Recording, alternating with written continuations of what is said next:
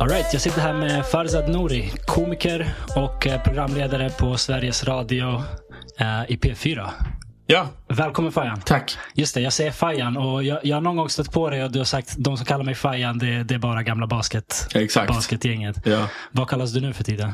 Farsad bara. Det är Farsad, du har inget nytt smeknamn i komedivärlden. Nej, det har jag inte och det har bara blivit så. Jag presenterar mig som Farsad och så säger folk Farsad. Och sen så blir det så och smeknamn är jag vet inte, jag tycker att det inte är... Man är ju sitt namn. Alltså även mycket mer nu på ett sätt med sociala medier. När jag var yngre då var det ju liksom Playahead och sånt. Just det. Då kunde man ju heta vad som helst. Men nu heter du ditt namn på Facebook. Just det. Nu är det riktiga namn.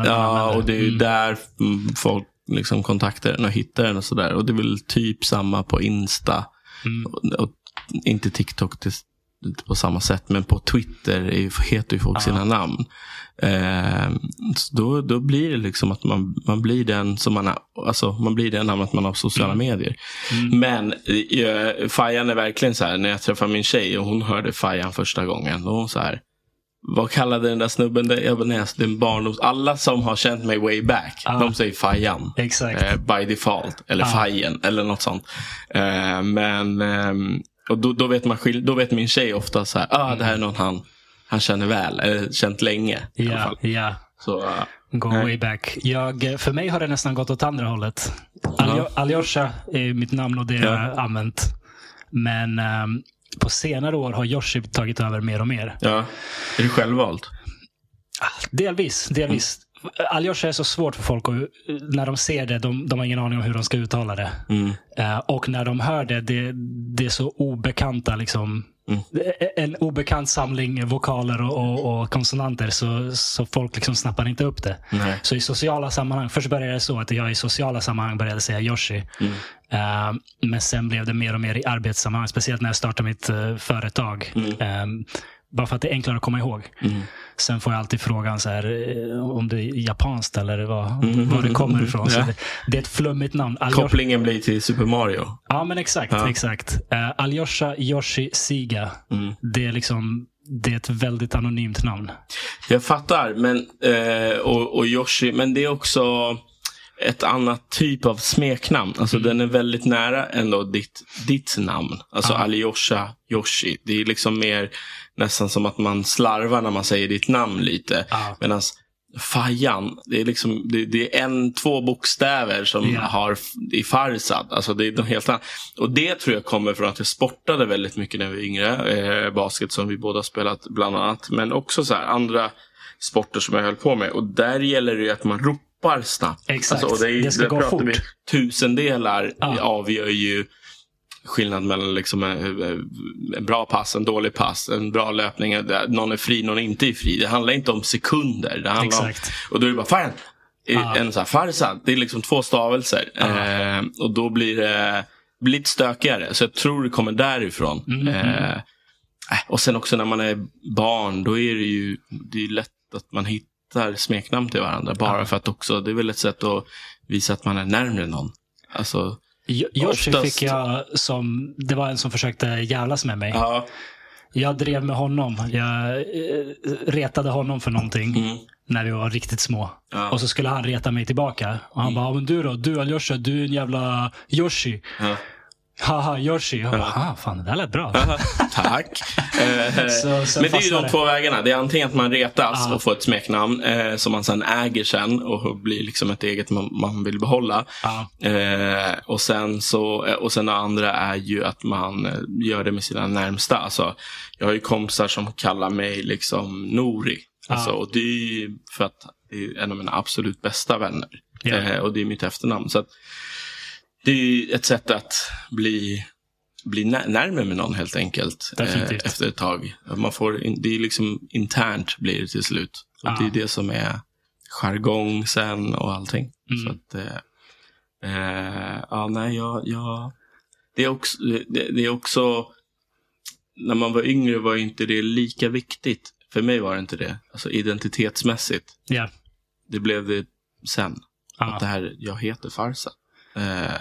Inte att jag har något emot om någon skulle ge mig ett smeknamn och börja kalla mig för saker. Det är absolut inget emot. Men det, kontexten blir liksom så här, varför är du med? Ja. Ah. Ska jag ett smeknamn. Okay, så det är inte så att du har aktivt tagit avstånd från Fajan? Nej, gud nej. Gud, nej, gud, okay. Min syrra säger ibland Fajan. Min brorsa säger Fajan. Alltså, ah. Sådär. Det är ingenting som jag har något emot. Men jag presenterar mig inte som det. För jag identifierar mig inte som... Alltså, om jag träffar en ny människa... Ah. Så då blir det massa frågor kring det. Vad är det för namn? Alltså, nej, det är ett smeknamn. Vad heter du egentligen? Alltså, så här, nej, det orkar jag inte. Jag har åkt på en sån så jävla pinsam grej. Mm. En snubbe vi spelade basket med för länge sedan. Som bara spelade ganska kort tid. Mm. Han hade så här babyface. Mm. Så han fick smeknamnet Pampers. Mm. Som... vi var unga och dumma, ingen liksom... Mm. Man var en idiot helt enkelt. Ja, så som det funkar. Ja. Och sen när jag var typ så här 21, 22, 23 så stötte jag på den här snubben på en utekväll. Mm. Har druckit lite grann, stötte på honom och jag blir glad att se honom. Mm. Vi har inte setts på så här 10-12 år. Mm. Men jag kommer inte ihåg vad han heter. Mm. Så jag bara, Pampers, vad händer? Och han blev skitlack. För honom var det här anfallet inte det roligaste namnet. Det var kanske traumatiskt liksom. För honom. Exakt. Och sådär. Ja, så han blev skitsur och drar liksom, säger inte ens hej. Och jag förstår det. Så om han lyssnar, be om ursäkt, det var inte meningen. Men det händer. Retade ni honom för det? Eller kallades han för det? Alltså, var han med på det var då? Antagligen blandat.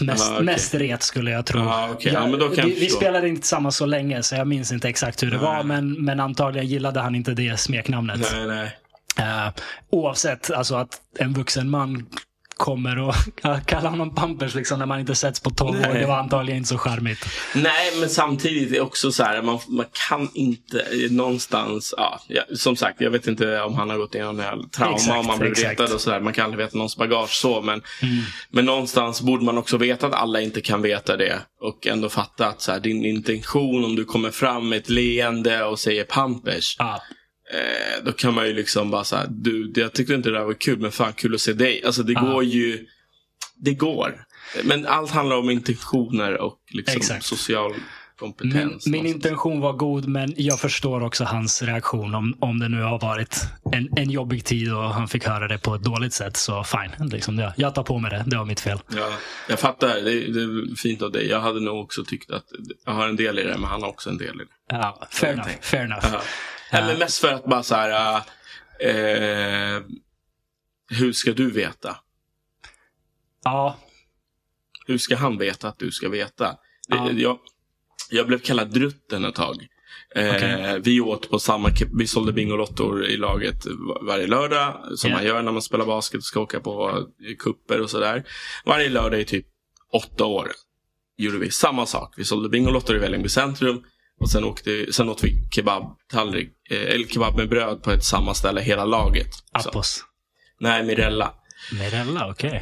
I Vällingby. Och då, jag vet inte ens om det finns kvar längre, men skitsamma, då gjorde vi det. Och vi blev ju då kompisar med dem. Så jag var ju ganska kort och så här. Då kallade han mig Drutten. Okay. Och det blev ju ett smeknamn för mig i laget. Inte så att folk liksom hela tiden sa det och inte på planen, men det blev jargongigt. Det blev liksom så här, när någon kanske så här, Drutten, ska du ta bussen hem? Så här. Och det var aldrig någon kritik, alltså det var aldrig så att jag tog illa upp. Det var ju liksom vår grej. Det var bara de 12-15 som spelade i laget som visste att jag kallades för det. Det blev liksom en rolig grej. Om någon skulle komma fram till mig, säg att jag skulle tagit det på fel sätt. Om någon skulle komma fram till mig och säga det nu, då hade jag ändå varit så här, men det var en grej då. Och sen så, jag kanske inte tog det bra. Nu tog jag det bra. Men om jag inte hade tagit det bra, då kanske jag hade... Nej, jag vet inte, jag tycker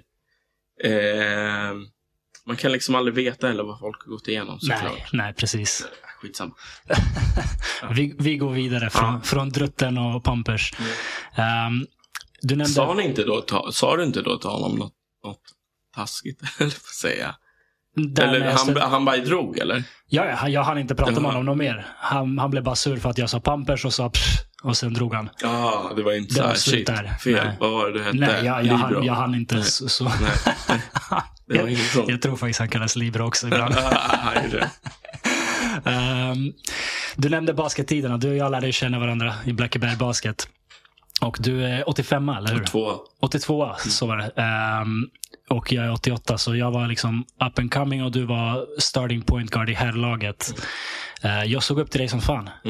Du var en förebild för mig. Och jag försökte liksom efterlikna det du gjorde och komma upp. Fint. När jag började liksom nosa på att komma upp till herrlaget. När lade du av? Jag la av när jag började plugga på KTH. Så det, då är man 19 direkt efter gymnasiet. Ja, precis. Jag fick höra, jag sa att nu kommer jag börja plugga till coachen. Att jag kanske inte kommer kunna vara med på alla träningar varje vecka, men jag ska göra mitt yttersta för att vara det. Och han sa, antingen är du inne eller så är du ute. Jag vet, det är döden i den där åldern också. Ja. När det liksom står och väger, då måste man visa att man är typ dedikerad. Som ett heltidsproffs, fast man får ett heltidsbetalt. Exakt. Jag tyckte det var lite... Det hade kunnat hanteras bättre, men... Gud, ja. Då blev det att jag började spela i så här latchlag istället och plugga. Ja. Men saknar du baskettiderna? Nej. Jag saknar inte. För nu har jag liksom ett annat liv, men jag älskade det. Alltså det är liksom, jag älskade föreningslivet liksom så. Hela den perioden, jag höll på ganska länge. Jag la av ganska sent. Det var liksom det blir en del av ens, eller för mig var det så i alla fall. Det blir en livsstil, det blir en identitet. Man identifierar sig som en basketspelare. Liksom alla resor jag åkte på hade med basket att göra. Alla flickvänner man hade. Alla man liksom... mycket man, alltså de man låg med spelade basket, alltså det var ju mycket fest kring basket, liksom allt kretsade kring basket på ett eller annat sätt. Om man inte spelade basket så liksom pratade man basket och konsumerade basket och handlade kläder som var basketkläder, alltså du vet så här, det var en livsstil som jag älskade och liksom så. Men jag är ju långt därifrån nu efter att jag släppte av min andra hälsena. Andra? Ja, jag släppte först min första, sen gjorde jag rehab, gjorde comeback, gick jättebra, släppte av min andra. Fy fan, på samma eller? Nej, den andra då. Nej. Jo, och då la jag av och sen typ var jag inte en halv på typ 3 år. Förståeligt. Mer, kanske till och med 5 år, jag vet inte. Och nu, jag kollar inte ens på basket, alltså jag följer det på NBA och sådär, men och nu när man har kids så blir jag mer intresserad för att jag vill att de ska liksom så här vara en del av föreningslivet. Sen vilket föreningsliv får vi se, om de är intresserade av basket. Än så länge är det noll liksom intresserade av boll. Men jag gillar föreningsliv. Jag tycker, alltså om jag någon dag skulle typ sommarprata eller något sånt skit, vilket typ aldrig kommer hända. Men om jag skulle göra det, då skulle det nog handla om föreningslivet. För jag tycker det är typ det bästa som finns. Rent utbildningsmässigt, socialt mässigt, personlighetsmässigt. Alltså allt från, det är liksom som ett minisamhälle. Du lär dig allt från att samarbeta, du lär dig ta motgångar, förluster. Alltså du lär dig att det finns folk som kommer hata dig och störa dig på dig och inte vara din bästa vän. Du lär dig om ledarskap, allt från dåliga tränare som du sen upptäcker är dåliga chefer, att du byter ut dem liksom. Respekt för liksom lagar och regler och hålla tider, alltså då pratar vi domare, komma i tid till matcher, samlingar, allt sånt. Du får ansvar tidigt, får man ganska mycket ansvar. Du får också känna hur det är att liksom vara utanför ibland när du kanske hamnar på bänken. Alltså du vet så här. Det är sån jävla utbildning som förbereder dig. Jag tycker att det är ganska stor skillnad på folk som typ har hållit på med idrott. På hyfsat hög nivå i alla fall. Och inte bara så här, jag spelade tennis när jag gick i 6:an. Utan så här, folk som har hållit på länge med idrott. Och folk som inte har gjort det i personlighet, i hur de hanterar motgångar, de hanterar stress, hur sociala de är, hur de tar andra människor, och mot allt från du vet så här, du blir dumpad, alltså så att sådana grejer. Ja. Det finns en skillnad, upplever jag, har jag sett med folk som hållit på med idrott. De är, jag säger, en liten mer liksom smartness, eller vad man ska kalla det för. Och nu, jag pratar inte om mig själv, utan jag menar liksom överallt, alltså sådana som du, alltså så här, och de du känner som jag också känner som har spelat. Det finns någonting där som är så här, de har spelat tillräckligt länge och fattat, och det gör att de har kommit in i samhället på ett annat sätt. Ja, men det är som du säger, man lär sig hantera framförallt motgångar, och det bryter inte ner en. Det är så viktigt. Jag vill också bara lägga till att det finns såklart massa andra parametrar som föräldrar, vänner, skola och sådär, som liksom kan rucka på det här. Så här är ingen liksom facit, men jag tror i alla fall att du har mycket vunnet. Vilken sport den är, det behöver inte vara basket. Basket är ganska unik, i alla fall när vi var yngre, att det blir en väldig sammanhållning. Ja. Det blir nästan sektlikt. Lite grann. Men på gott och ont är det, för att det är liksom... man gör grejer man kanske inte skulle göra liksom, om man blickar utifrån. Det känns så här, vad gjorde vi så där när jag tänker på det? Men i vårt lag var det normalt. Å andra sidan så liksom, får man också typ 12 bästa vänner. Alltså, så. Och det är väldigt unikt. Det har jag märkt när jag pratar med liksom, folk som inte håller på med sport och sådär. Att shit. Det är ju lite så här dagens det moderna samhällets version av krig. När folk gick ut i krig så fick de liksom band som höll livet ut. Och sportidrott är ju liksom en civiliserad form av krig. Att gå ut och liksom vinna mot motståndarna, men det är inget våld, eller i alla fall inte mycket våld. Det är inte på liv och död. Precis. Men det är samma typ av liksom stress. Det känns det som liv och död där då. Du måste vinna här och nu, och det, som du sa förut, det är millisekunder som det kan avgöra. Offra dig, du vet, exakt, det är liksom, om inte du är beredd att offra dig för mig, alltså du vet, det är verkligen så. Jag fattar vad du menar, även om liksom inga jämförelser övrigt med krig. Verkligen, jag kan inte föreställa mig, men jag fattar vad du menar. Det känns där och då liksom som att vi gör det här tillsammans, vi har ett gemensamt mål, och målet är, och vi har en fiende, alltså så. Jag vill bara lägga till att det är därför jag tror jag blir jätteglad när jag ser någon som jag känner igen från liksom baskettiden på något sätt. Oavsett om det har gått, men som jag såg det i nu, jag har inte sett det på jättelänge. Jag blir bara lite mer glad. Det kan vara typ vem som helst som har haft med liksom, och speciellt i vår förening, inte bara så här någon jag spelat mot, det kan jag också bli glad av, men om det är någon dessutom från Blackberg då, som vi båda spelar i, då blir jag så här, det här är hemma. Typ så. Ja, men definitivt. Okej, så det var ditt förflutna liv. Ditt nuvarande liv, det, vad består det främst av? Är det mest komedidelen, eller är det P3, vad säger jag, P4-delen, eller vad är det mest? Men P4 är ju liksom mitt dagsjobb. Sen är liksom stand-up mitt kvällsjobb. Det var ju också därför jag la mig stand-up, för att när jag började, eller vad säger jag, inte la mig stand-up, la mig basket. Det var därför jag la mig basket, för jag hade börjat med stand-up när jag spelade basket.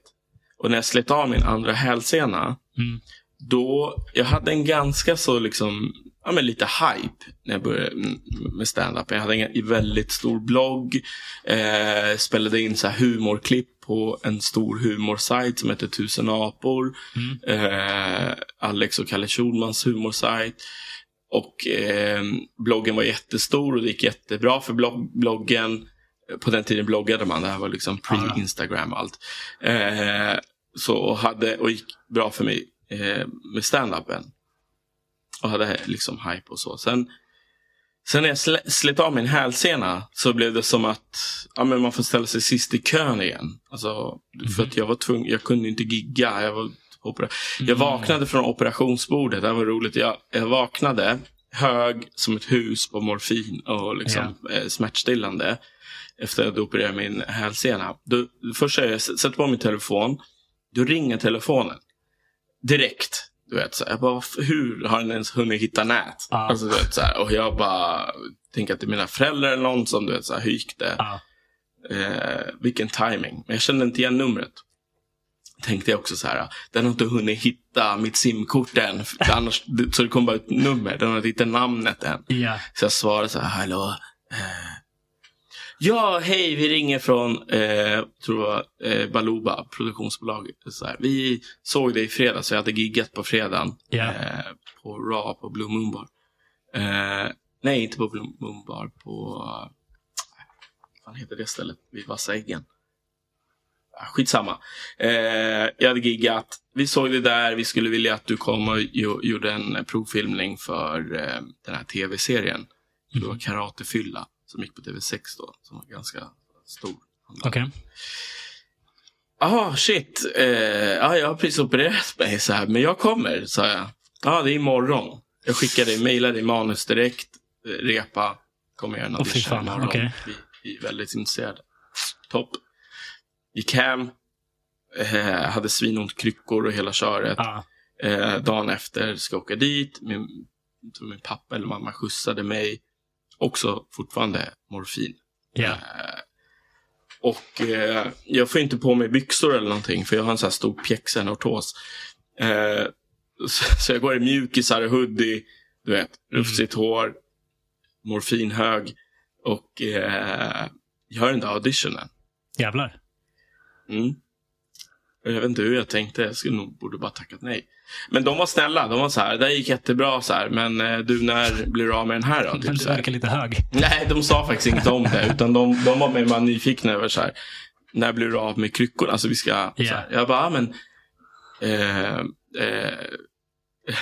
så här var det. Nej, hon bara, när blir du av med den här? För vi börjar inspelningarna om 6 veckor. Jag bara, det är lugnt. Ja, inga problem. För det var ju absolut inte lugnt. Nej, det tar 6 månader. Ja, men... gud ja. Alltså, det var... Och de kollade på mig typ så här. Det kommer inte vara lugnt, va? Typ jag var så här, jag vet inte. Kanske. Du vet, jag ville inte missa den här chansen. Såklart. Timingen, jävlar. Ja, så timing. Och det förstörde för mig såklart. Nu vet jag kanske ändå inte hade fått det. Det kan jag aldrig veta. Kanske att det är rätt person eller bra. Jag vet inte. Men jag tror i alla fall att jag hade gjort det mycket, mycket bättre. Och jag tror i alla fall att chansen hade funnits. Om jag i alla fall inte hade haft. Och så var det en till sån audition som de också ringde mig, som jag också fick steka då. För att uppenbarligen kunde jag liksom, jag kunde inte gå. Yeah. Alltså, du måste kunna gå. Det är ingen action, för du behöver inte springa, men du måste kunna gå. Och du måste kunna sätta på dig kläder. Alltså, du kan inte gå runt i mjukisar, för jag får inte på mig jeans. Över den bara här. Ett jävligt muskulöst ben. Ja, liksom. Bara ett ben som är jättestort. Och haltar. Nej, det gick inte. Det gjorde mig väldigt anti. Det var som att basketen hade förstört. Okay. Liksom, för hypen dog ju ut. Jag kunde inte stå på scen på några månader. Och liksom så här, när jag väl kunde stå på scen kände jag mig inte hemma. För att jag hade fortfarande ont väldigt länge och haltade. Och du vet, man har så här klackar i skorna. Som man sen ändrar liksom så här, från 3 cm till 2 cm för att liksom sakta stretcha ut det här scenen. Det gjorde mig så jävla arg på basket. Det var som att basket hade fuckat för mig. Till viss del hade den det också. Så därför la jag bara av. För jag ville ju bara hålla på med stand-up. Och det var min passion och min dröm. Och det roligaste jag visste. Och så då fick man ju liksom... Och stand-up, är du borta ett tag, det är ganska lång tid. Alltså, så, du kan liksom, det är som att träna. Om du inte tränar på 3 månader, du tappar kondis, du tappar timing, du tappar, du måste göra det regelbundet. Du nämnde hype också. Är det liksom en sån bransch där det är väldigt viktigt att du är aktuell? Eller? Ja, det är väldigt horigt på så sätt. Det är så. Gud, om du inte har giggat på ett tag och folk inte pratar om dig, så är det svårare mycket. Att det är väldigt boka. Mycket. Det är väldigt också mycket att du måste synas och höras. Okej. Jag var med i Raw på Kanal 5. Och liksom... Nu är det liksom glömt. Det är länge sedan. Men bara liksom över dagen... så blev det ändå så här, jag fick mycket mer gig, jag fick mycket mer, det är samma skämt, jag är samma person. Just det. Speciellt ute i landet, alltså utanför Stockholm, då kan det verkligen vara så, alltså framförallt också en del företagsgig, bara de kan presentera så här, ni har sett honom på TV. Just det. Så typ om du är i Sävsjö och liksom Halmstad, då tycker de så här, han har varit med i TV. Speciellt då, det var liksom innan också sociala medier var sociala medier. Så där är det verkligen så här, du behöver bara liksom säga det. Så är det. Så öppnar det dörrar liksom. Öppnar det dörrar. Det kan vara samma skämt. Det kan vara lika bra, lika dålig, vad den är. Så att jag tror det är därför många typ kända som blir kända först, sen börjar med stand-up. De typ är ju liksom headliner direkt. Alltså, och sådär, för att det handlar mer om namnet än hur bra de är som komiker. Sen finns det de som också är bra som komiker. Såklart. Långt ifrån. Och nästan alla är inte det. Och andra hållet också. Man kan liksom kriga hela vägen, men inte ha liksom, och bara hur grym som helst, men inte få den exposuren. Gud ja. Alltså, jag känner jättemånga komiker som är 1000 gånger bättre än liksom komiker som du har hört talas om. Som du inte har, om jag nämner deras namn kommer så här, vem är det? Så här, den här killen eller tjejen är typ den roligaste. Men du vet inte vem det är, för han har inte, eller hon har inte varit på de här 70 tv-programmen och ingen stor following på TikTok eller Insta eller så. Men... Fan, det är knäppt, det är nästan liksom motsatsen till meritokrati. Det är klart att om du är duktig och giggar mycket, så ju mer du giggar, ju mer du försöker, desto större är chansen att någon liksom upptäcker dig. Det ska man också, men samtidigt alltså, så kan du vara hur grym som helst som du säger, och bara råkar inte hamna på rätt plats, rätt person ser dig. Ja, och rätt person tycker om dig. Alltså, exakt. Det är ju också det. Det handlar ju om... Alltså, så här. Jag ska också säga, alla som har blivit stora inom stand-up, alltså, som har kommit från liksom, att börja gigga och sen blivit stora. 99%, kanske 90% i alla fall. Jag vet inte vad jag säger för siffra. Förtjänar det. Alltså, de har... Såklart. Det liksom, är du bra så får du hype. Och du slår igenom och sådär. Så är det. Men det finns också väldigt många som glöms bort. Det är det jag försöker säga. Som också är bra. Som inte får. Det finns också inte utrymme. Alltså i Sverige är det ett ganska litet land. Det finns ett par humorprogram som du, alltså när jag började, som du kunde slå igenom med liksom, i parlamentet och sådär. Det finns inte liksom en oas av det. Och det är typ samma 15-20 som de roterar runt i de här panelerna och allt det på den tiden. Så idag är det ändå på ett sätt lite mer upp till dig själv, för du kan också liksom göra egna grejer. Du kan göra en podd, du kan göra, vara rolig på Instagram, du kan liksom göra sketcher, du kan gå din egen väg. Du är inte så beroende av liksom linjära, alltså tv, radio. Folk fick hype om de gjorde liksom grejer i P3 och sådär. Så idag är det nog lättare att liksom få en hype. Men fortfarande, även idag så kollar ju liksom produktionsbolag och allt. Du kan vara skitbra komiker, men de kollar så här, hur många följare har du? Är du med? Och så kan det vara någon komiker som jag vet är skitbra och slaktar på scen. Alltså live publik, du vet, folk dör. Men hon eller han kanske inte får den hypen, för att de är inte lika aktiva på sociala medier, eller de har inte den liksom följarskaran eller liksom så. Det är ju två olika skillsets. Att vara komiker och att vara duktig på sociala medier. Det är inte alls nödvändigtvis så att man är duktig på båda. Nej, så är det verkligen. Men du vet, det är så, allt värderas ju utifrån liksom någon form av kändisskap. Och hur blir man då kända? Jo, det är att liksom, du får antingen får du någonting som viralt, eller så liksom grindar under lång tid, eller så har du en podd, eller du vet sådär. Och andra börjar skriva om det, eller så upptäcks du på det sättet. Du står på scen och någon säger kommer en audition. Liksom. Slumpen liksom, någon råkar se det. Precis, och då är det viktigt att liksom den personen, rätt person tycker om just dig. Just det. Så. och jobba med dig. Ja, alltså, precis. Det är inte någon som de tycker är svår att samarbeta med och sådana där saker. Precis, och det där finns det också så här, finns ju folk jag vet som jag tycker så här, den här hade kanske slagit igenom för en bra komiker. Den har tagit 5 år längre, men den har smörat. Mm. Och den har suttit kvar när vi andra gått hem och minglat och gjort det jobbet också. Det finns de också, men så här, de flesta som slår igenom är bra. Det är liksom det är få jag vet som liksom det här är också bara min smak som jag tycker liksom så här är förtjänare, eller förtjänar kan ju alla göra, men förstår du vad jag menar, att det liksom är så här men kommer man upp och börjar synas snarare och så här, man jag vill bara rätta mig själv lite bara så här, snarare så här, det finns fler som förtjänar det, är så jag försöker säga, inte att någon inte förtjänar utan det finns fler som förtjänar det, men jag fattar, det finns inte heller vad de kan inte skapa 50 nya tv-program för att komiker ska slå igenom, och det nej, det kommer inte ske. Jag vet bara, och det här kommer låta jättekaxigt och du får göra, det gör mig inget. Jag har på 14 år. Jag vet att när jag är på scen så kommer jag ha ett jättebra sätt. Det är sällan jag bombar om jag ska testa nya skämt och sådär. Yeah. Och få mer skratt än till och med ibland kanske många etablerade. Yeah. Eller lika mycket i alla fall och sådär. Men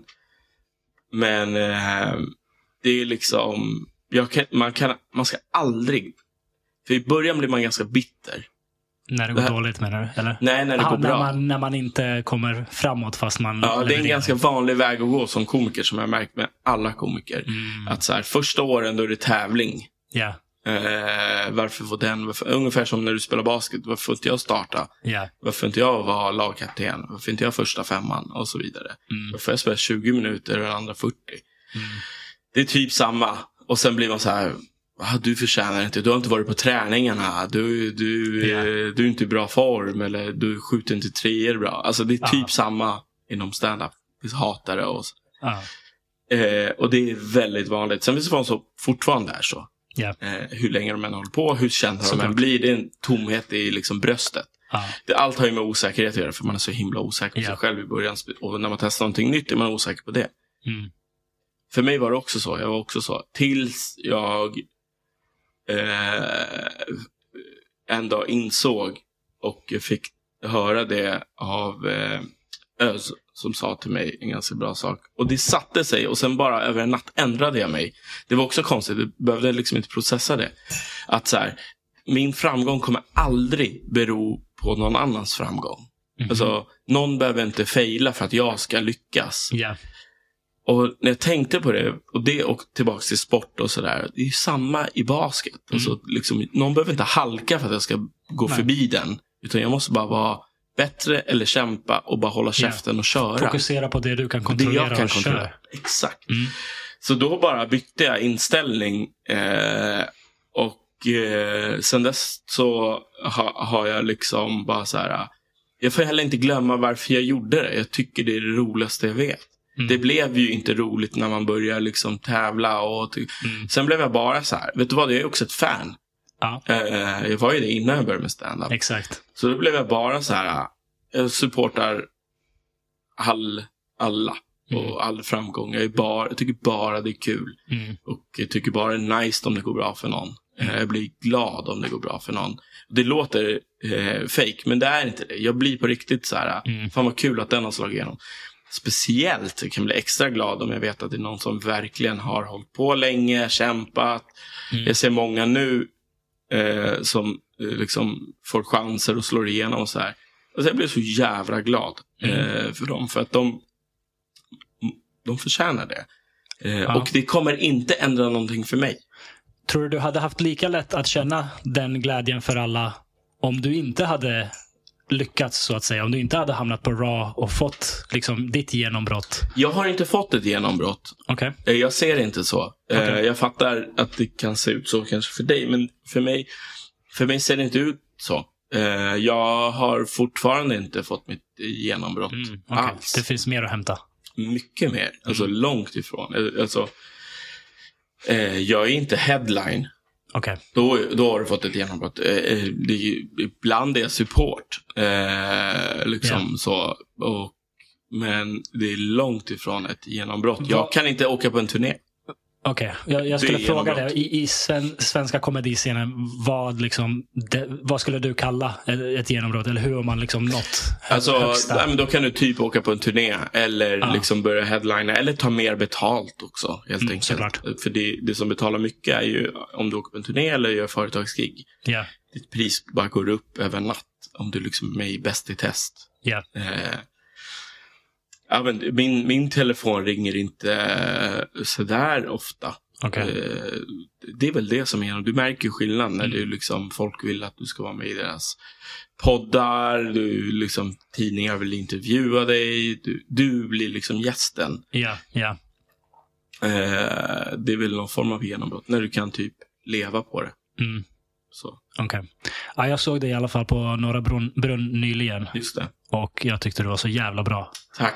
Jag har sett det bara en gång förut, och det var medan jag pluggade, så det måste ha varit nästan 10 år sedan. Ja, mycket möjligt. Jag tyckte det var jävligt roligt då också, men nu det här självförtroendet du nämner, att du liksom, när du går upp på scen, du vet att det kommer gå bra. Det lyser igenom. Man ser att du är bekväm där uppe. Tack, Yoshi. Det värmer. Jag blir väldigt, väldigt, väldigt glad. Ja. Tack. Ja, men det var skitkul. Jag försöker bli bättre på att ta komplimanger. Jag tycker det är jobbigt. Ja, men det är därför jag undviker kontakt när du säger jag tycker det är skitjobbigt. Jag tycker bara det är jobbigt, och så är jag bara så här: tack, börjar prata om något annat. Men det är intressant att du säger det, för du sa alldeles nyss liksom, du har det här självförtroendet. Nej, men det är självförtroende kanske, men jag har självkänsla. Jag är liksom också, jag har hållit på med det här i 14 år. Så jag är liksom ganska så trygg i vad jag kan och inte kan. Och jag har ju failat många gånger för att lära mig. Och jag har stått på, du vet, jag har stått på lastpallar inför 4 pers. Alltså jag har stått inför 12 skinnskallar stod jag en gång. Jag har gjort mycket skitgig. Så man vet också så här, det ska mycket till om det ska bli skit när det är bra förutsättningar. Är du med? Alltså folk har betalat, sitter ner, lyssnar där för att se stället. Och då är man ju ganska trygg, och jag har ju skrivit material och repat material och testat material under lång tid. Och sen skriver man nytt. Jag tror när du var där, då testade jag ett nytt skämt. Och jag är ändå så här hyfsat att jag vet hur jag ska kanske rädda upp det. Man har mer erfarenhet. Ungefär som du när du spelar basket. Jag tror jag vet vilket skämt du tänker på också. Det flög inte riktigt. Vilket skämt tänker du på? Blommorna. Att få blommor. Nej, det är ett gammalt. Nej, det är mer ett... det kör jag inte så ofta. Det kör jag bara mer om typ någon fyller år. Den publiken var inte jättemottaglig för just det. Den är ju meningen att den ska få den reaktionen som är... Alltså den är ju... Vad ska man säga? Det är ju ett skämt som... jag vet exakt vad du menar.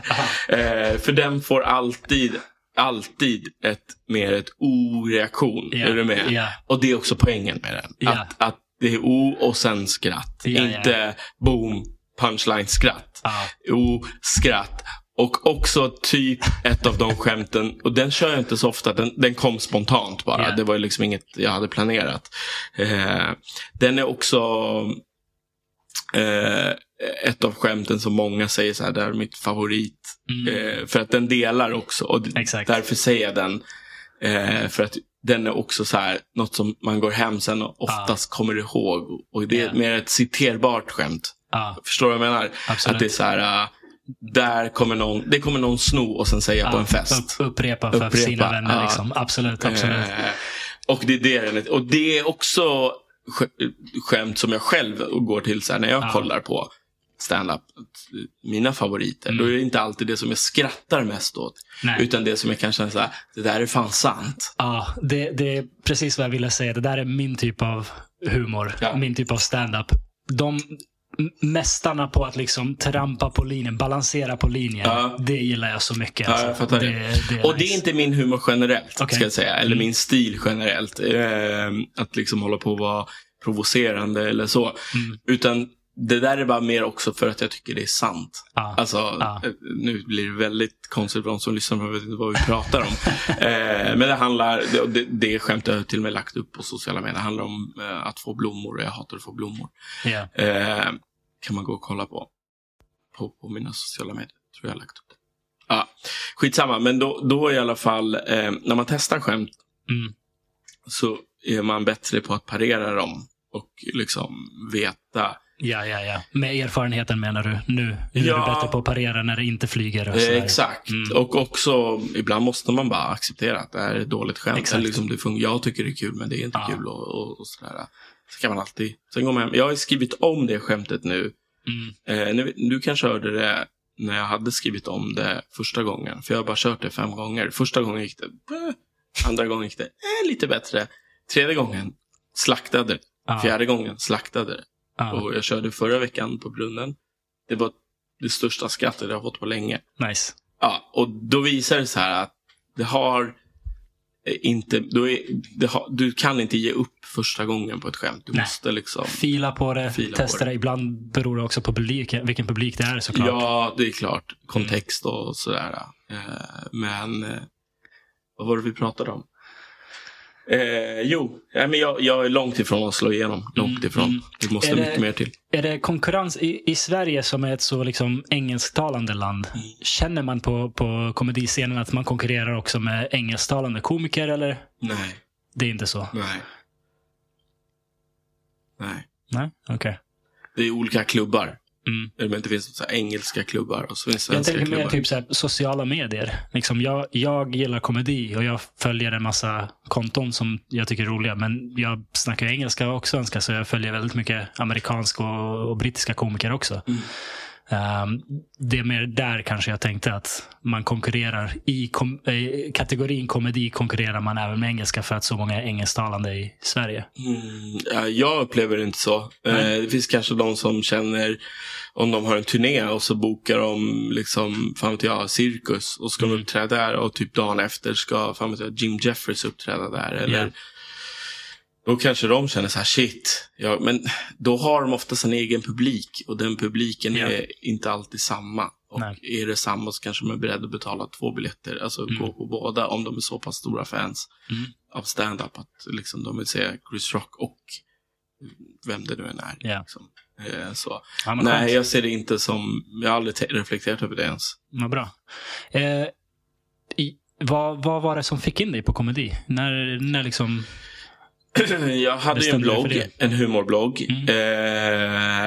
och sen åkte jag på turné med Tusen Apor, jag och min lillebrorsa, och där på den turnén var Soran Ismail med, som hade då börjat stanna på, hade en väldigt hype då, han och Björn Gustafsson liksom.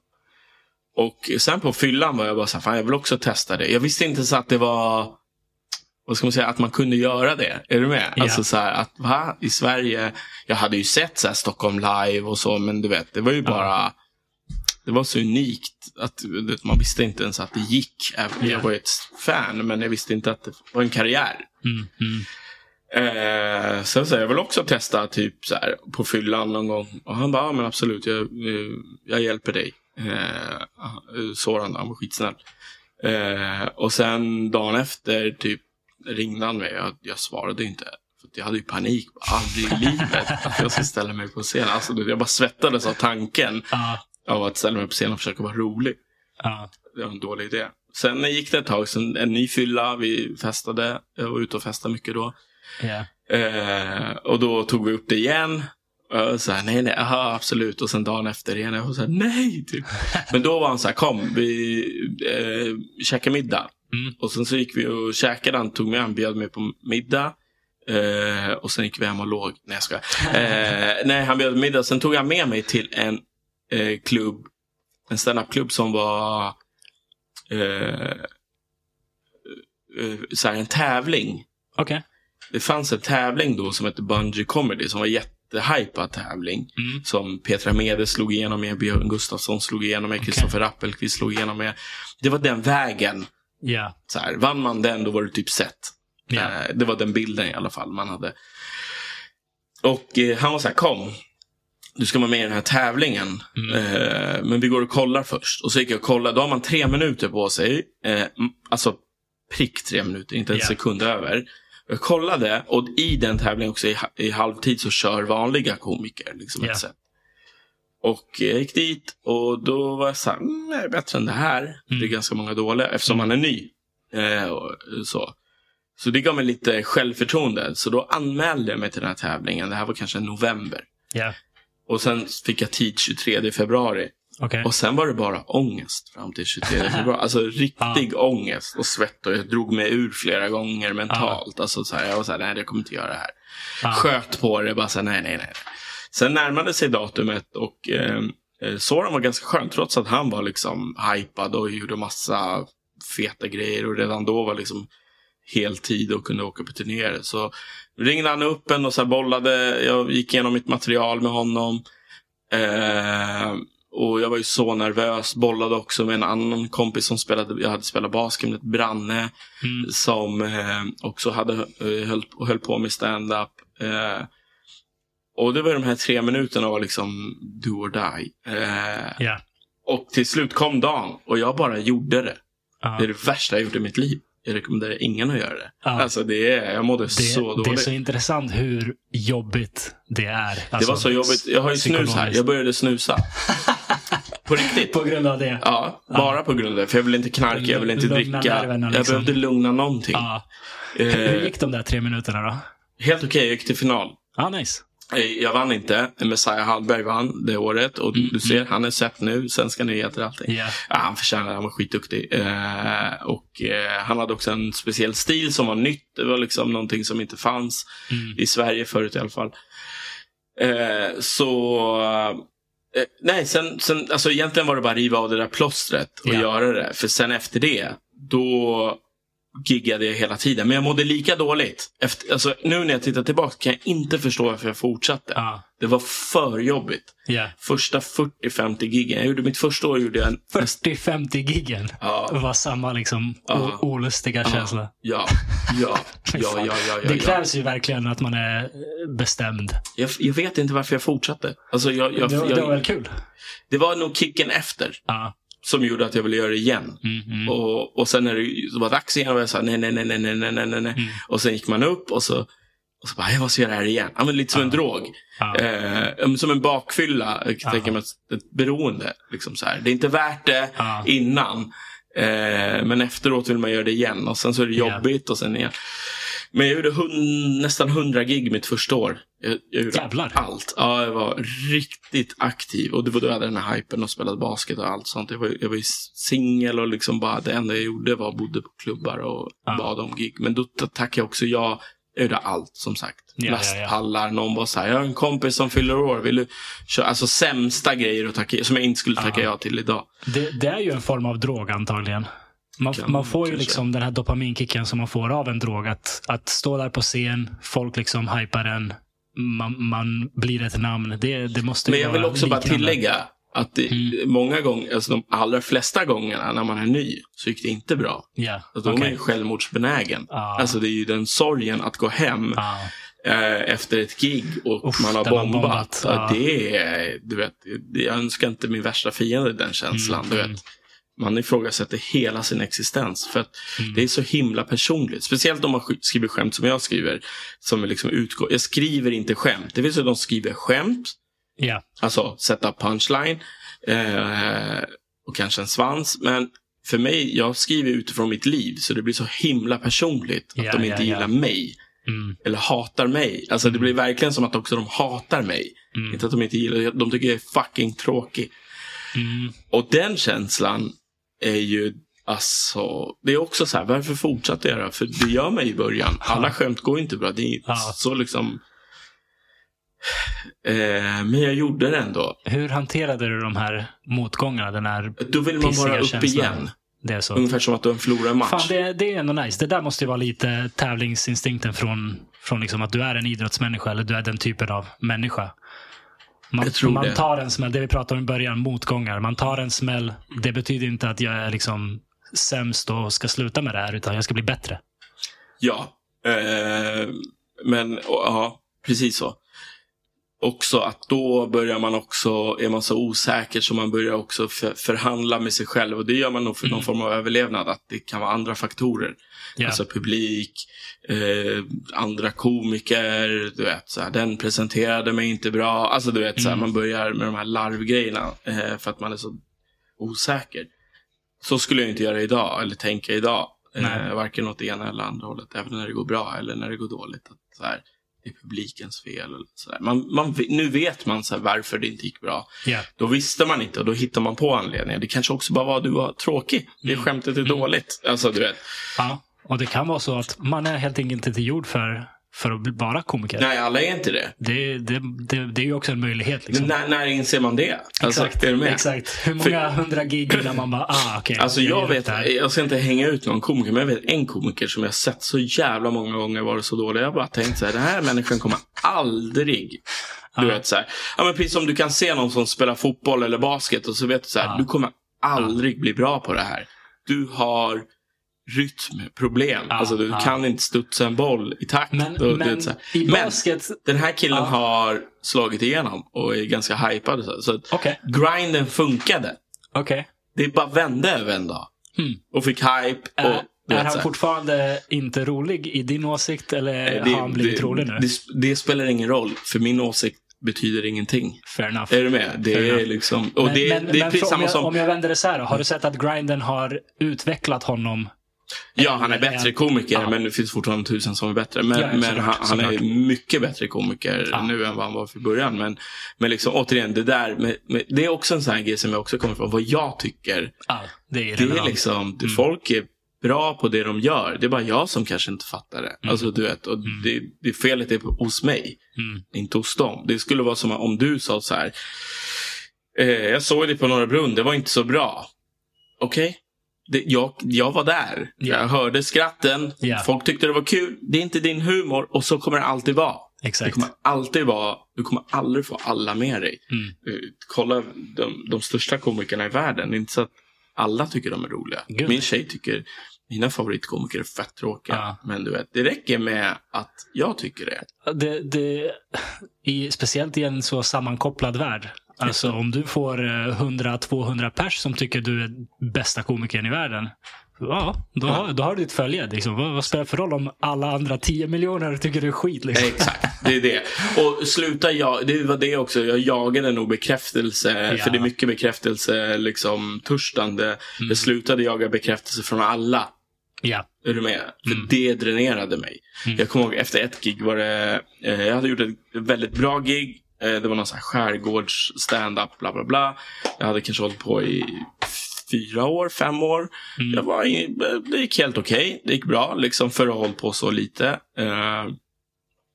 Efteråt var det 2 som inte gillade mina skämt. Kom fram och pratade med mig om det. Och det här var så här, vi är här, vi har giggat, nu ska vi festa, ha kul, vi ska bo här, vi ska köra till gig dagen efter. Så här. Men hela min kväll slutade med att jag från liksom att jag gick av scenen stod med dem och pratade med dem i 3 timmar om varför de inte gillade mig. Fan vad onödigt. Jätteonödigt. Jag fick värsta utskällningen sen av ett par etablerade komiker som jag var med då. Vad gör du? Vad håller du på med? Du vet, du kan inte. Det var osäkerhet, och jag ville bara att folk skulle tycka om mig. Och det är jag långt ifrån nu. När släppte det där? Det var nog när jag insåg att i kombination med att så här, det spelar ingen roll att liksom andra komiker det går bättre för eller så där, det spelar ingen roll. Då blir man trygg i sig själv. Man blir liksom närmare sin egen riktiga personlighet och inte den här, det här är en ny grej. Sen blev jag också bättre och då blir man trygg i det. Sen i början är det väldigt mycket så här, jag tror många komiker, om det är någon som lyssnar, känner igen sig. Man giggar mycket för andra komiker. Jag giggade mycket och skrev skämt som jag trodde andra komiker skulle tycka är bra, så man vill vara en komikers komiker. Du var ju en fan från början av komiker, så du vill att andra komiker ska liksom kolla på dig så. Så man ville vara en komikers komiker. Och då var det verkligen så här viktigt för mig vad andra komiker tyckte om mitt sätt och mitt material och sådär. Såklart. Så skrev jag liksom mer svåra skämt och kanske lite skämt som jag visste att komikerna där bak kommer garva, men publiken kommer inte skratta. Det här är edgy, det kommer komikerna tycka är kul. Och det här är lite över gränsen. Det finns ju en charm i det också. Det är ju nice när man vet att de som fattar liksom. Det är en annan sak. Ja, men det går inte att söka det liksom, det går inte. När jag insåg att så här, det är inte de, för jag vill ju leva på det här. Jag vill ju, det här är mitt liv, det här är min nya basket, min nya livsstil och så. De betalar inte mig. De kommer inte, du kommer att klappa axeln och vad bra det var, men det är inte de som alltså om man ska göra fortsatt liksom sportliknelser, så det är din tränare som ger dig speltid, inte dina lagkamrater. Yeah. Det spelar ingen roll om det är en lagkamrat som säger bra pass. Yeah. Din tränare ska tycka det är en bra pass. Och det är inte de som köper den 3-biljetten. Nej, det är publiken ska tycka det var en bra pass. Och det är, de här människorna har betalat för att komma hit och se, kanske skaffat barnvakt, jobbar ditt parkering, ska ta en taxi. Det är en stor kväll kanske för dem. Kanske första gången de kommer ut på länge, där kanske i början på deras festkväll. Och så ska jag vara där och inte vara jätterolig. För att du vill imponera på någon annan där bak. Nej, det går som inte. Som är där ändå. Det går inte. Ska göra sin grej. Så när jag insåg det också så här, du giggar inte för komiker, du giggar för publiken. Yeah. Det var också en game changer mentalt för mig, att så här, det är fan sant. Ja, men det jag ska vara bäst här. Jag ska inte vara coolast. Yeah. Det är inte viktigt. Komikerna kan till och med tycka att jag är dålig, men om folk skrattar. Hur länge höll du på ungefär innan det här började klicka och falla på plats? Jag skulle säga kanske 6 år, 5 år. Det är ändå en stund. Ja, kanske lite mindre. Jag vet inte, det är svårt att sätta det i liksom tid. Nej, men sen lever det kvar för bilden av andra komiker, eftersom de kanske inte har gått vidare. Så lever ju det kvar i liksom kanske 7-8, alltså det kan ju än idag kan jag träffa folk som jag inte giggat med på länge, och de tror att jag är där för att tävla med dem eller hata på dem, men det är jag inte, genuint är jag inte det. Men de tror inte på mig, de tror att jag är falsk då kanske, att jag så här, för jag såg ju honom för han är ju så här, för det är så man är, för de flesta komiker är så ändå fortfarande. Det är väldigt få som inte är och ska man säga, så glada för andra skull i konkurrens liksom. Det är intressant, för det är en av de viktigaste grejerna för en människa är att passa in i sitt, liksom, sin tribe, sin stam. För när vi evolverade så var det så att blir du exkluderad från din stam så dör du. Du klarar det inte själv. Och det är intressant, det där, för det du säger stämmer helt och hållet med publiken. Men jag antar att komiker generellt umgås med komiker. Så... I början gjorde jag det. Jag gör inte det så mycket längre. Okay. Och en av anledningarna var just det att folk fortsatte vara så här. Det tog väldigt mycket energi av mig. Och det blev liksom som att jag inte tyckte det var kul att gå och gigga. För att jag visste att jag måste hänga med komiker som är där för att tävla, vad heter det, härskarteknika. Det är någon maktspel som ligger här, undvika man tittar i ögonen. Det var så mycket att så här, den som är headline var det många som smörade för, och mig, jag som inte var det var liksom hierarkier. Allt sånt där man håller på med som människa liksom. Som jag liksom är alldeles för gammal för. Alldeles för liksom, jag bara märkte så här, håller ni på med? Ni vuxna människor, var bara trygga liksom så här. Det går bra för er, varför är ni så jävla osäkra? Hur kan ni vara så här? Vad är det för tomhet i ert bröst? Gå i terapi. Alltså, vet, ibland vill jag bara skaka om komiker och så här. Du behöver bara gå i terapi, du behöver en kram. Hur kan du vara så här? Sluta vara så här. Jag har varit det, men jag var osäker och ny. Du är inte osäker och ny längre, du vet så här. Get over it. Så det är inte bara en åldersgrej att liksom alla när de kommer förbi 30 varvar ner på det här, utan även folk som är äldre fortsätter eller folk som är äldre. Det är något annat hål som behöver fyllas i deras bröst. Och så här, du åker på turné, du säljer ut, varför är det så här? Och varför hatar du andra människor? Men det är också, jag vet inte, det är också, men jag mår bättre av det här också. Jag mådde inte bra när jag själv var så. Såklart. Och nu låter det som att det liksom också tog upp hela min värld. Det gjorde det inte, men det var bara så här att jag orkade inte de här små pikarna. Det kunde vara så här, det var länge sedan man såg dig här. Alltså, varför säger du så? Säg bara kul att se dig. Du behöver inte säga, det var länge som jag såg. Vad är det för peak? Du, alltså, vad vill du att jag ska göra med den infon? Det behöver inte vara ska förklara mig. Hela ens vardag, men negativa tankar och negativ energi från folk, det tär på en. Det tär på speciellt en. Över tid liksom. Ja. Då man kan alla har hård hud ett tag, men det bryter igenom och det sänker en. Det är bara onödigt. Helt. Det är bara att ta energi totalt. Från min stand-up, från mitt fokus, från det. Jag ska vara rolig här och vi ska ha kul. Mm. Varför vill du hålla på så här? Jag orkar inte det. Jag blir trött. Jag vill inte bli trött. Så då, och det också, tror jag också, apropå att slå igenom. Jag tror att jag kanske aldrig kommer att slå igenom. Eller så liksom tar det längre tid. Det är för att jag också typ inte umgås lika mycket med komiker. Det är en del av alltså nätverka. Såklart. Man kan inte undvika att det är en del av det. Sen finns det ju andra vägar också, som du sa, sociala medier och grejer, men det där är en väg. Det där är absolut en väg och den är inte underskattad.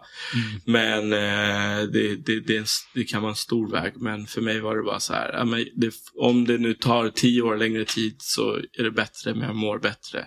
Yeah. Av det och är lyckligare och liksom är en bättre pappa, kompis, du vet, social varelse. Så, och sen är jag så här, lite så här också så här, om jag la av med stand-up, vilket jag typ aldrig kommer göra, men om jag skulle lägga av, vilka skulle jag fortsätta ha kontakt med? Så värderar jag lite. Och då menar jag att jag var kompis med, utan bara så här, vilka skulle jag fortsätta följa på Instagram? Ja, det är dagens vara kompis med. Ja, men är du med? Alltså jag kan ha någon form av kontakt med, vad nyfiken på. Ja, nej, jag är med dig. Det är så jävla viktigt. Jag pratar med många på den här podden nu, eller många, men där har klickat liksom, att kärleksfullt budskap, att vara liksom positiv, och det har betytt så mycket i mitt liv när jag du känner ju Aswad och Asim, bröderna från Blacken. Toppenkillar. Så bra killar. Liksom. Och det har blivit så här en stor... Finns det någon som har sagt något dumt om dem någonsin? Nej, jag tror inte det. Det har blivit en stående grej nästan på den här podden, för alla jag tar hit har någon story om hur de fick stöd från Aswad och Asim. Och det där har liksom spridit sig. Och sen har jag fått höra att någon som lyssnar på min podd där jag pratar med Asim om hur han inspirerade mig att starta eget, hur en annan vän sen hörde av sig till mig och sa att han blev inspirerad av mig när jag startade eget. Alltså, och du vet, bara den här uppmuntran fram och tillbaka, det gör så jävla mycket. Och man lyfter folk i sin omgivning. Så det är ju skönt att du... Tror du vi går mer åt det hållet? Alltså typ, nu pratar jag inte om min och din generation, utan nästa generation, att de också är mycket mer support till varandra. Jag vet inte. Jag tror så här. Jag tror att... Eller är det bara naturligt att vara tävling? Jag tror att det är nog ungefär lika stor andel folk födda 2015 kommer vara rövhål som folk födda 88. Jag tror att det där är ungefär samma som det alltid har varit. Men en sak är att kostnaden har blivit högre för att vara ett rövhål. På grund av sociala medier och på grund av att alla kan filma, alla kan liksom lägga upp, publicera. Så jag tror att det är lite svårare att komma undan med det idag än förut. Och det är en bra sak. Sen leder det till någonting negativt också. Folk som är fake. Instagram är ju fullt av folk som fejkar det ena och det andra. Så det är på gott och ont. Men jag tror att ändå att det är netto positivt, att det är svårare att vara en Harvey Weinstein eller liksom något sånt monster som verkligen utnyttjar andra. För att alla är nu journalister. Det går inte lika lätt att komma undan liksom. Så kan det vara. Jag tror inte heller att det kommer finnas en avmattning i det. Det upplever jag. Att folk som är svin nu, om de har liksom sin fanbase eller sina vänner eller du vet så här, och de är inte så här uppenbara svin som liksom våldtäkt. Alltså jag pratar inte så, utan bara så här douchigt beteende. Att de ändå så här, nu är det så mycket sånt. Alltså varje dag kan du gå in och hitta någon som har varit ett svin, att till slut blir det också inflation i det, och då rycker folk på axlarna lite mer. Kanske. Jag tror vi är på väg dit, att nu liksom kommer folk undan med mer, just för att det har blivit den här, det är så himla polariserat kring så här, anti-woke och cancelkultur och det. Att folk är mycket mer, vad ska man säga, om det finns en sida, om folk vill cancella Yoshi, då kommer det också finnas en till sida som inte vill det. Och då kommer du fortsätta göra det för dem. Ja. Är du med? Absolut, absolut. Förut var alla på samma sida. Att så, vi cancelar Yoshi. Är du med? För att, och så gör man inte. Medan nu är det också, va? Vill ni cancella? Jag hatar cancer, men Yoshi är min, du vet. Och så plötsligt. Ja, jag är med dig. Det absolut, absolut. Jag tror att liksom hela den här vågen att cancella folk som är osköna, som med allt, som oavsett ideologi, oavsett liksom trend, så kommer det gå för långt. För folk ser att men det här kan jag utnyttja. Det här kan jag göra för att liksom peta ner Fajan för att ta hans plats på Norra Brunn. Eller vad det nu än är. Så folk börjar missbruka det. Och då kommer en motreaktion. Det tror jag absolut har hänt. För vi ser inte... Jag tror inte vi ser lika många drev nu som förut. Folk är inte lika snabba på att hoppa på ett drev. Men samtidigt så är det så här, som folk som Andrew Tate... ett svin, fett oskön, säger massa osköna grejer om kvinnor och så. Han blev ju liksom cancellad från alla plattformar, i alla tech-plattformar i princip. Men det finns fortfarande väldigt många som jag upplever i alla fall så här, fortfarande backar honom. Är du med? Absolut. Och absolut. Det är för mig så här, hur han kommer fortsätta, säg att han släpps imorgon från det här fängelset i Rumänien, han kommer fortfarande kunna tjäna pengar och vara en influencer. 100%. Och det är det jag menar, att så här, folk glömmer och släpper just för att ta hans sida. Inte nödvändigtvis liksom säga att de tycker att han är okej, men de kommer börja förhandla med sig själva om att så här, det finns kvinnor som falskanmäler, det är en konspiration, han var liksom, det var planterat det här, det var, du vet. Och sen så helt plötsligt finns det en sida och han kan leva sitt liv gott. Men jag tror inte det här är någonting nytt. Jag tror att vi alltid har varit så. Jag menar... Men det var inte lika, vad ska man säga, vi hördes inte lika mycket då. Vi hade ju inte sociala medier förut, men jag tänker, går man längre bak, alltså det finns typ killar som är i fängelse som får hur många brev som helst av kvinnor som liksom trånar efter dem. Det är någonting annat, tänker jag. Det här är, för det där är liksom någon form av att de tycker det är sexigt med, alltså det är någon annan form av psykologi i det. Det här är mer att killar kan backa Andrew Tate. Alltså de vill inte ha någon liksom sexuell, utan bara mer att men det här går också med killar. Tänk dig Pablo Escobar. Liksom, han var klart och tydligt en bad guy, men snubben är en ikon. Man gör serier om honom, man gör filmer om honom, man gör liksom merch. Det finns tårer i Colombia för att se hur han smugglade och hur han bodde. Men det är för att jag fattar. Vi fascineras av det. Vi fascineras mer av, men vi fascineras också av det som. Det där är inte fascination.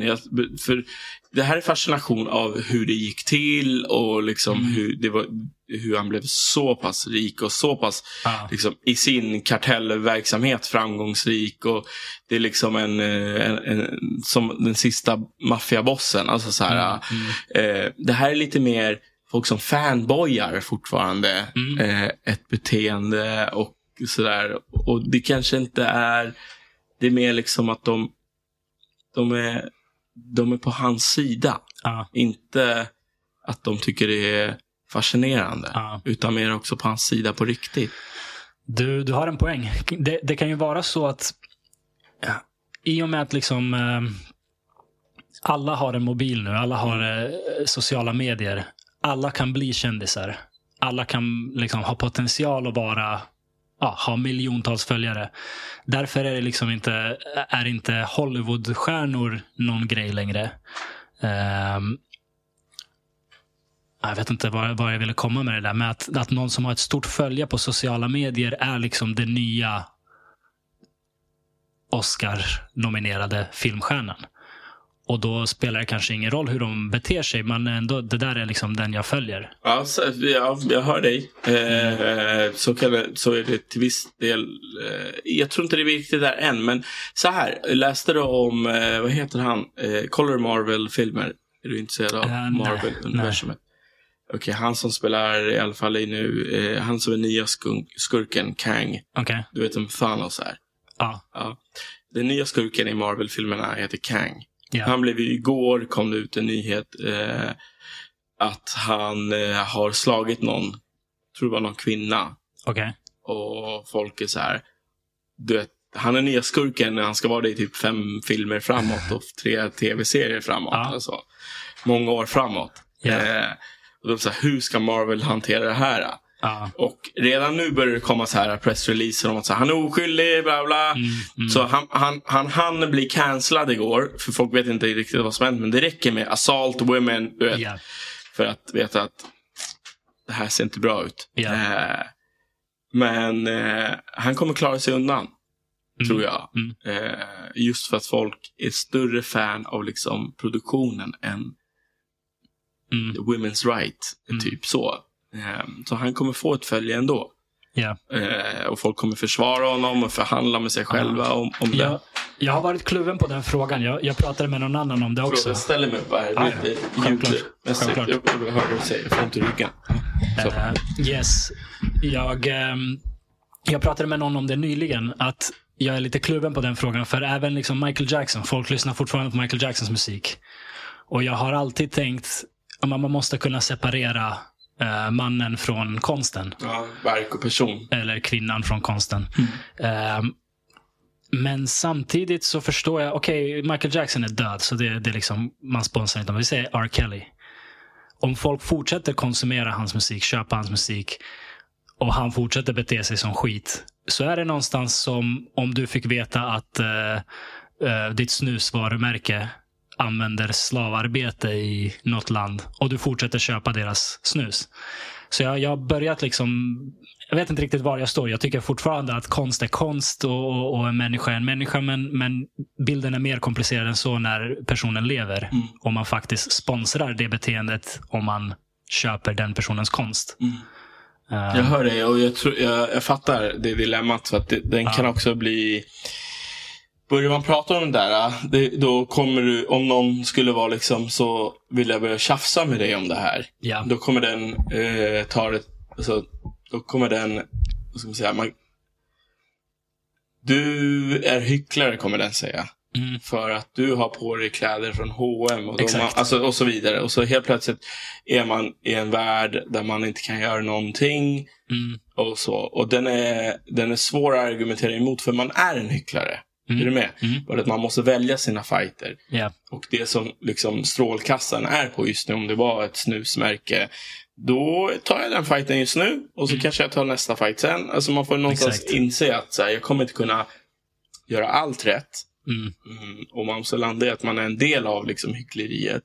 Men jag kommer sluta lyssna på den musiken, eller i alla fall göra mitt för att de frågorna som är viktiga för mig. Så sen min tjej är till exempel vegan. Hon tycker ju jag kan göra 1000 andra rätt, men hon tycker du är en del av liksom köttindustrin, för jag äter kött. Så hon tycker det är fucked up.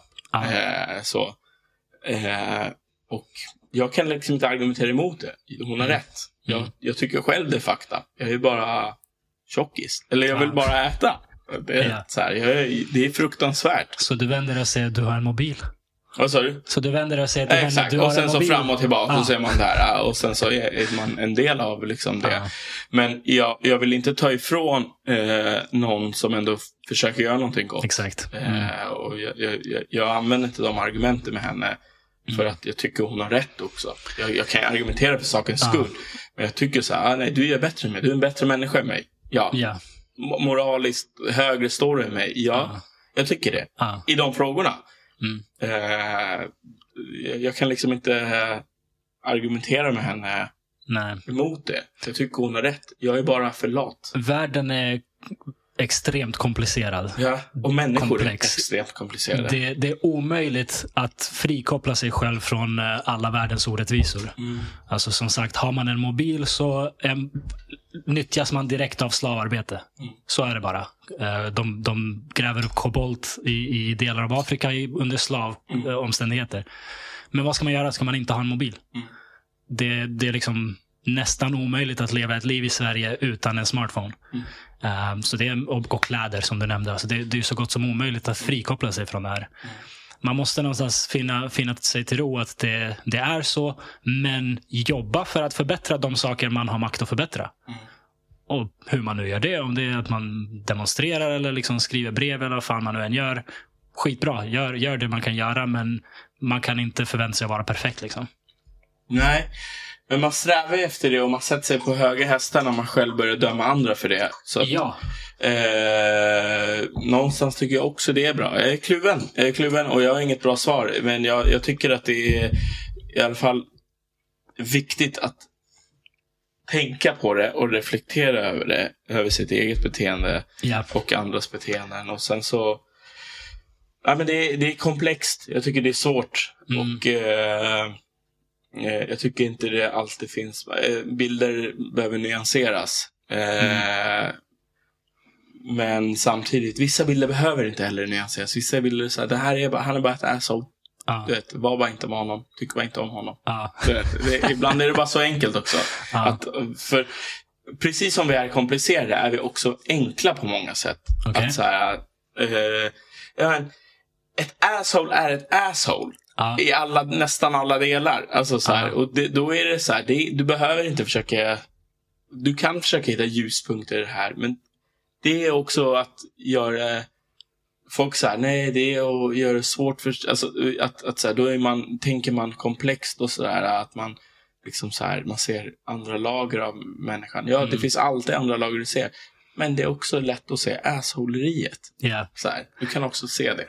Men någon som är ett asshole kan ju kanske förändras. Ja, absolut. Det är jag helt med på, att folk liksom kan förändras. Men jag menar bara så här, ta R. Kelly som ett exempel. Ja, men du vet, han kanske är en toppenkompis. Alltså man kan börja liksom göra det mer. Man kan göra det... Ja, tydligen, för det var ju många så vänner i musikbranschen som liksom kände till att han är lite väl sugen på småflickor. Det tror jag har med makt att göra. Det har inte med kompisar. Det är bara att den som har makt liksom, så kan det också vara.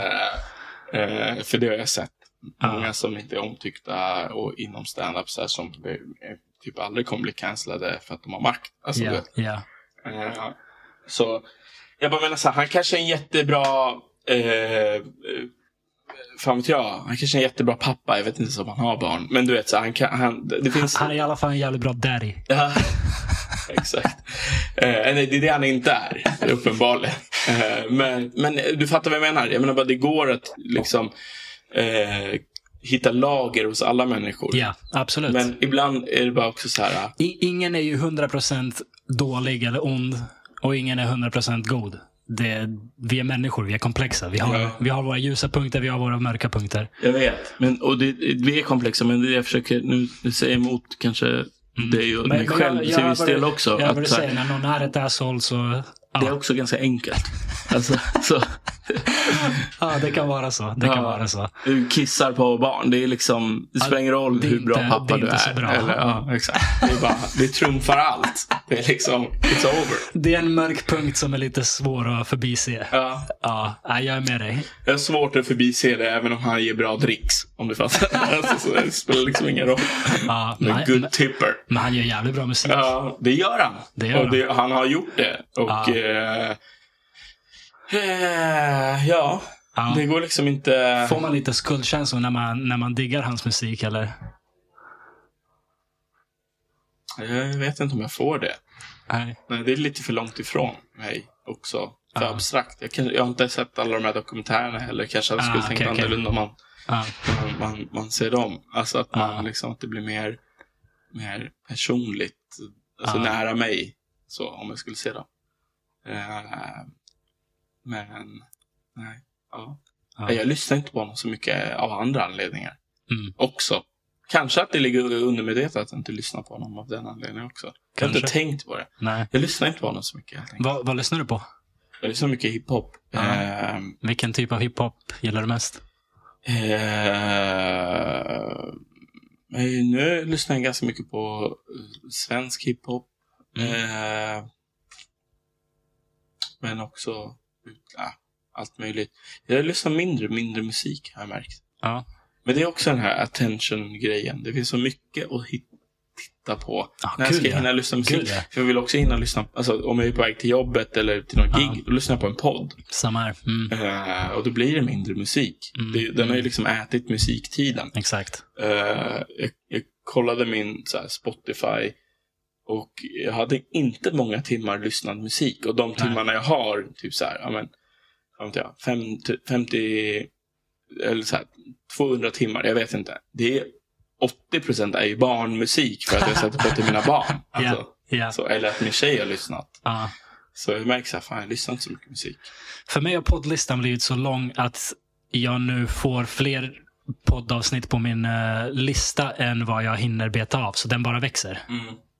Så jag, som med böcker, jag har insett att jag kommer dö och ha en lång lista. Exakt samma. Och det har poddarna också ätit från min bok. Serier ätit från att läsa böcker.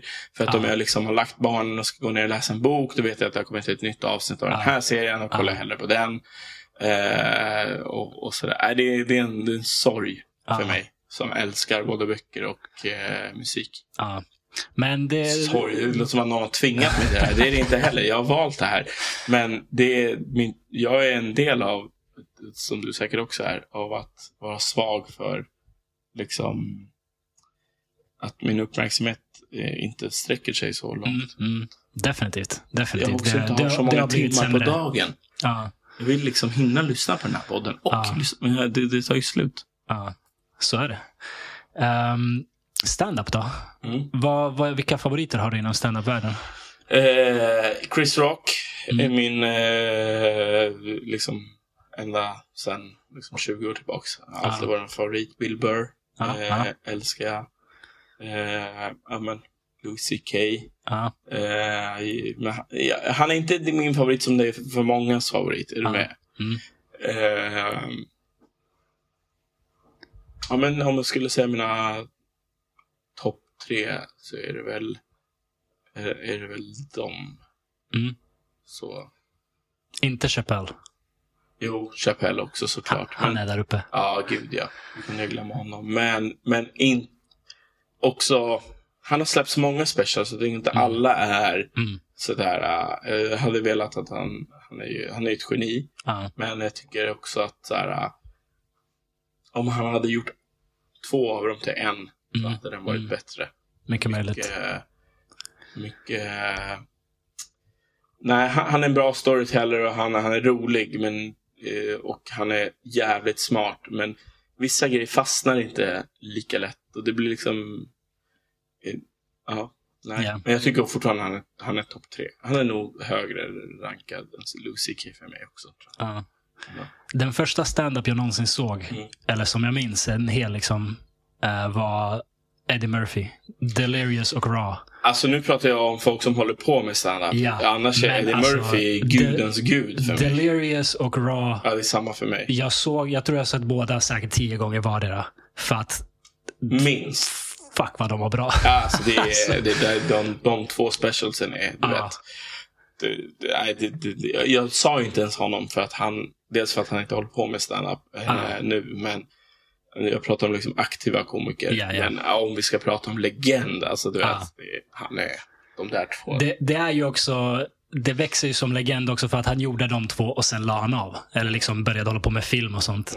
Så det, jag tror att det gör någonting. Precis som du säger. Har du sett Richard Pryor? Bara några klipp, inte några så här helt. Om du ser hans special, för jag såg Eddie Murphy och levde i den världen att han är gud och han är gud.